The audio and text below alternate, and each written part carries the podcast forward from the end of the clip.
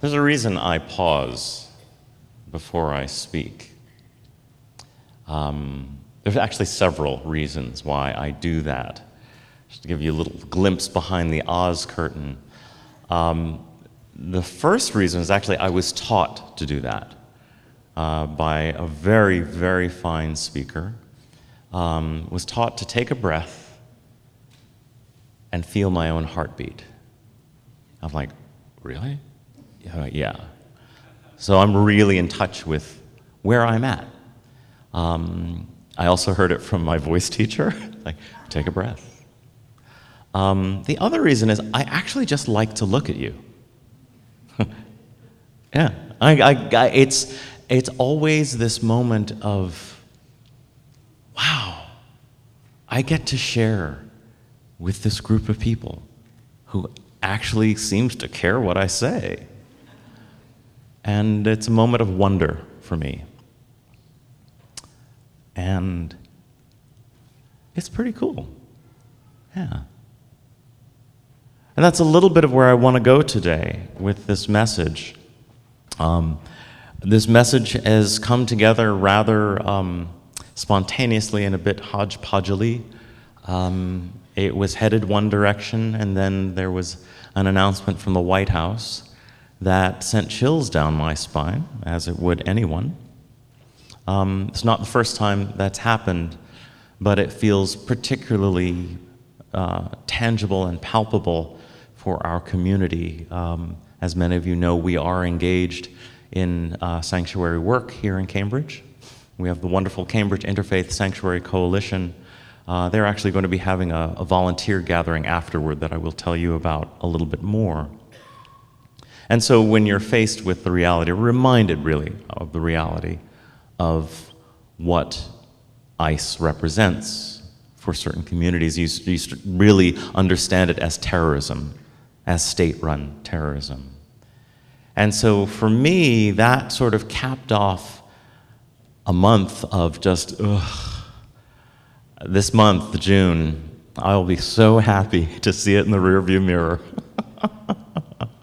uh, personal loss, challenges, professional challenges, um, this business with ICE.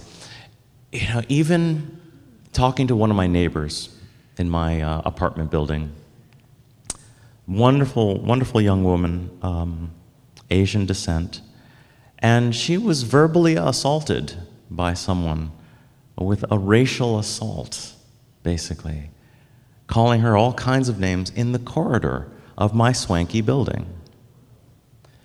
And, I, and we talked about this. We, I took some time, we just talked about it because she was really shaken. She ended up calling the police, actually, Cambridge police. And for me, it was really ironic. This was on Friday. I had started my day at the police station, well, not the police station, but a meeting with the police in their uh, quarterly stakeholders meeting, and I've gotten to know them quite well. But it was shocking to hear my friend say that, yeah, the uh, police officer was dismissive of, of my complaint. Um, and then she recounted another situation. Now, the, I, I, I gotta say, I, a bunch of Cambridge police are literally my friends at this point. But when this friend of mine, this other friend in my apartment building, recounted this story of being uh, pulled over to a, uh, on a traffic stop by Cambridge police, and she basically got in his face and said, Why are you stopping me? And his response was, If you don't like it, go back to where you came from. That was just a couple years ago. I realized we were in a very, very delicate place. That this still happens. this damage is still going on. I would love there to be a solution to it. Um, and as I mentioned in my prayer, it's happening in our denomination as well. Uh, a minister has published a book with an entire chapter that tries to disavow, decry, and talk down the work of one of our UU religious professionals of color. And I'm not going to give him airtime by mentioning his name. um, But look for it. It's buzzing around all of the UU web, uh, not websites, but UU social media places right now. And it is creating a deep sickness at this particular GA. Um, I was on the ferry last night, and I it's a habit. I look around certain places sometimes, and I'm like, yeah, I'm the only black guy in here. Which is funny because I, I was actually headed out to the Cape. I went to the Cape yesterday. Yes, I get some time off every now and then. I headed out to the Cape to meet with uh, a whole lot of black gay men a gathering uh, that happened. Uh, it was wonderful. We had a great time. But I was on the way there, and I was on the early morning ferry. I was the only black person on this ferry, and I noticed I also had the only empty seats next to me. I'm like, what? what okay, maybe that's just coincidence, you know. But I realized how sensitive I am to some of the subtleties of what goes on.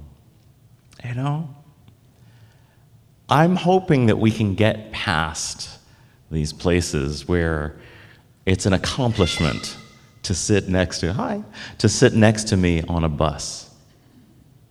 Where it's an accomplishment to talk to me if you don't know me.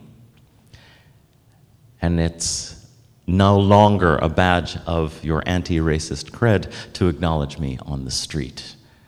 I'm hoping we can get to that place. And I'm particularly hoping we can get to a place where we don't rip people out of their homes because we've decided that them coming here as refugees or in search of a better life makes them a criminal. I hope we can get past that.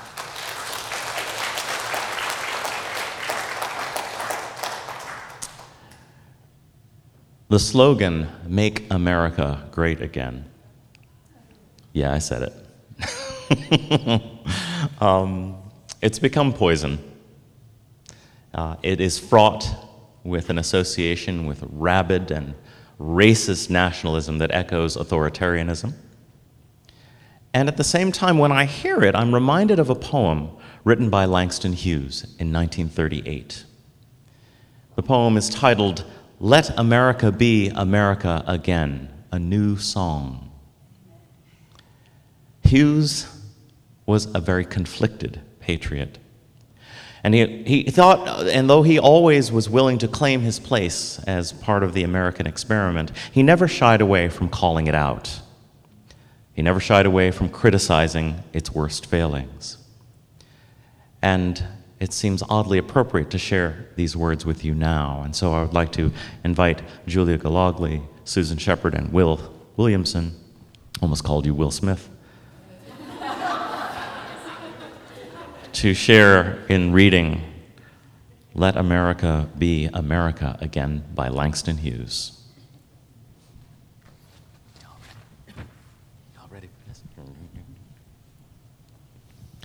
Let America be America again.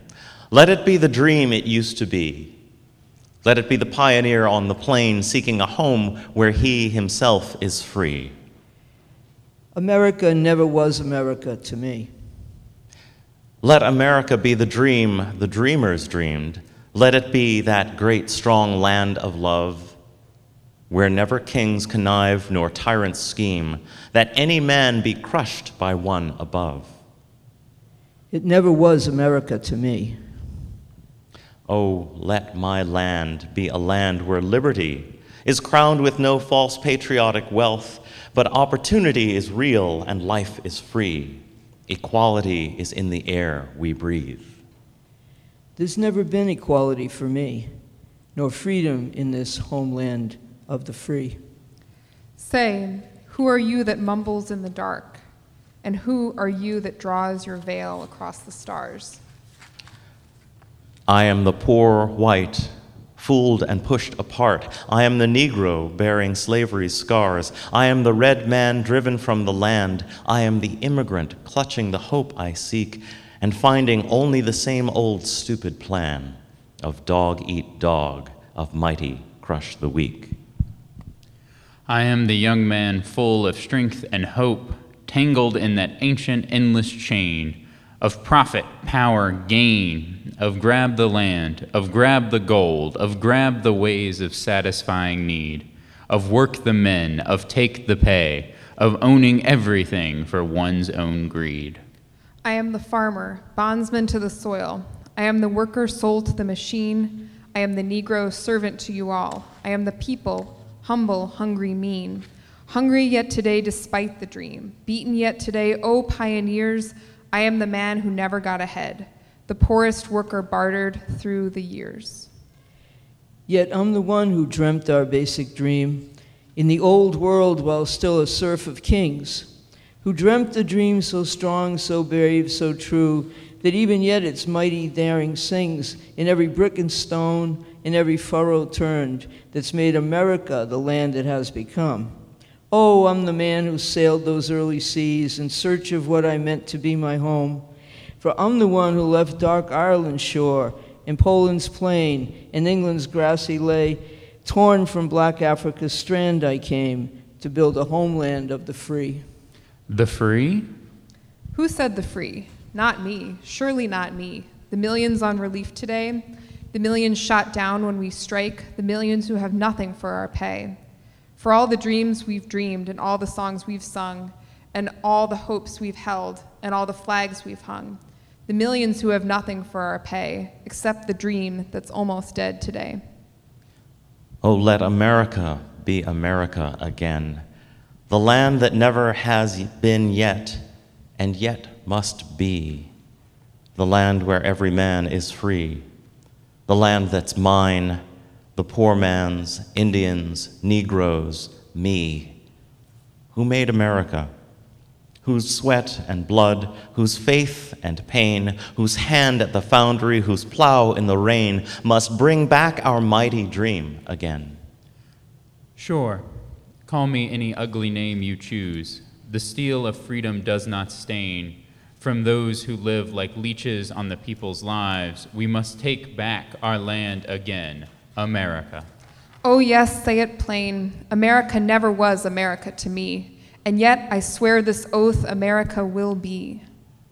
Out of the rack and ruin of our gangster death, the rape and rot of graft and stealth and lies, we, the people, must redeem the land, the mines, the plants, the rivers, the mountains, and the endless plain. All, all the stretch of these great green states and make America again.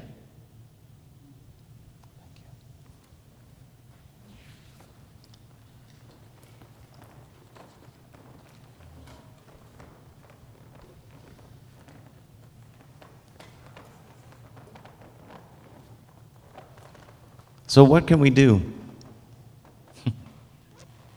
what can we do? a really important theme that runs throughout Langston Hughes' work is that of aspiration, of dreams. I suppose one of the most important things that we could do is protect our capacity to dream.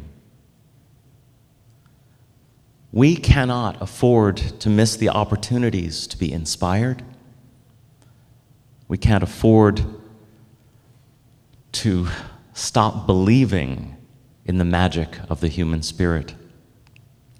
And for some of us, it means we must believe in a higher power. You can call it God, you can call it spirit, you can call it community. Most of us in this room are not or would not be mistaken for targets for ICE. One thing that we can do on a very tangible level, we can volunteer when we're asked. We can put our influence and financial might behind the fight. Our bodies are not threatened with removal or harm, so we have options as to how we show up. But because we are connected through our shared humanity, we're connected to those who are vulnerable. We feel the pain. What can we bring? as we follow the lead of those who are most impacted. And because we are not under personal direct threat, we, we have the gift of being able to bring unfailing hope, constant faith, and we can remember and remind everyone that there is something divine. There's something universal within all of us that must be protected and honored. We can bring the promise of a tomorrow that dawns with no fear. We can bring dreams.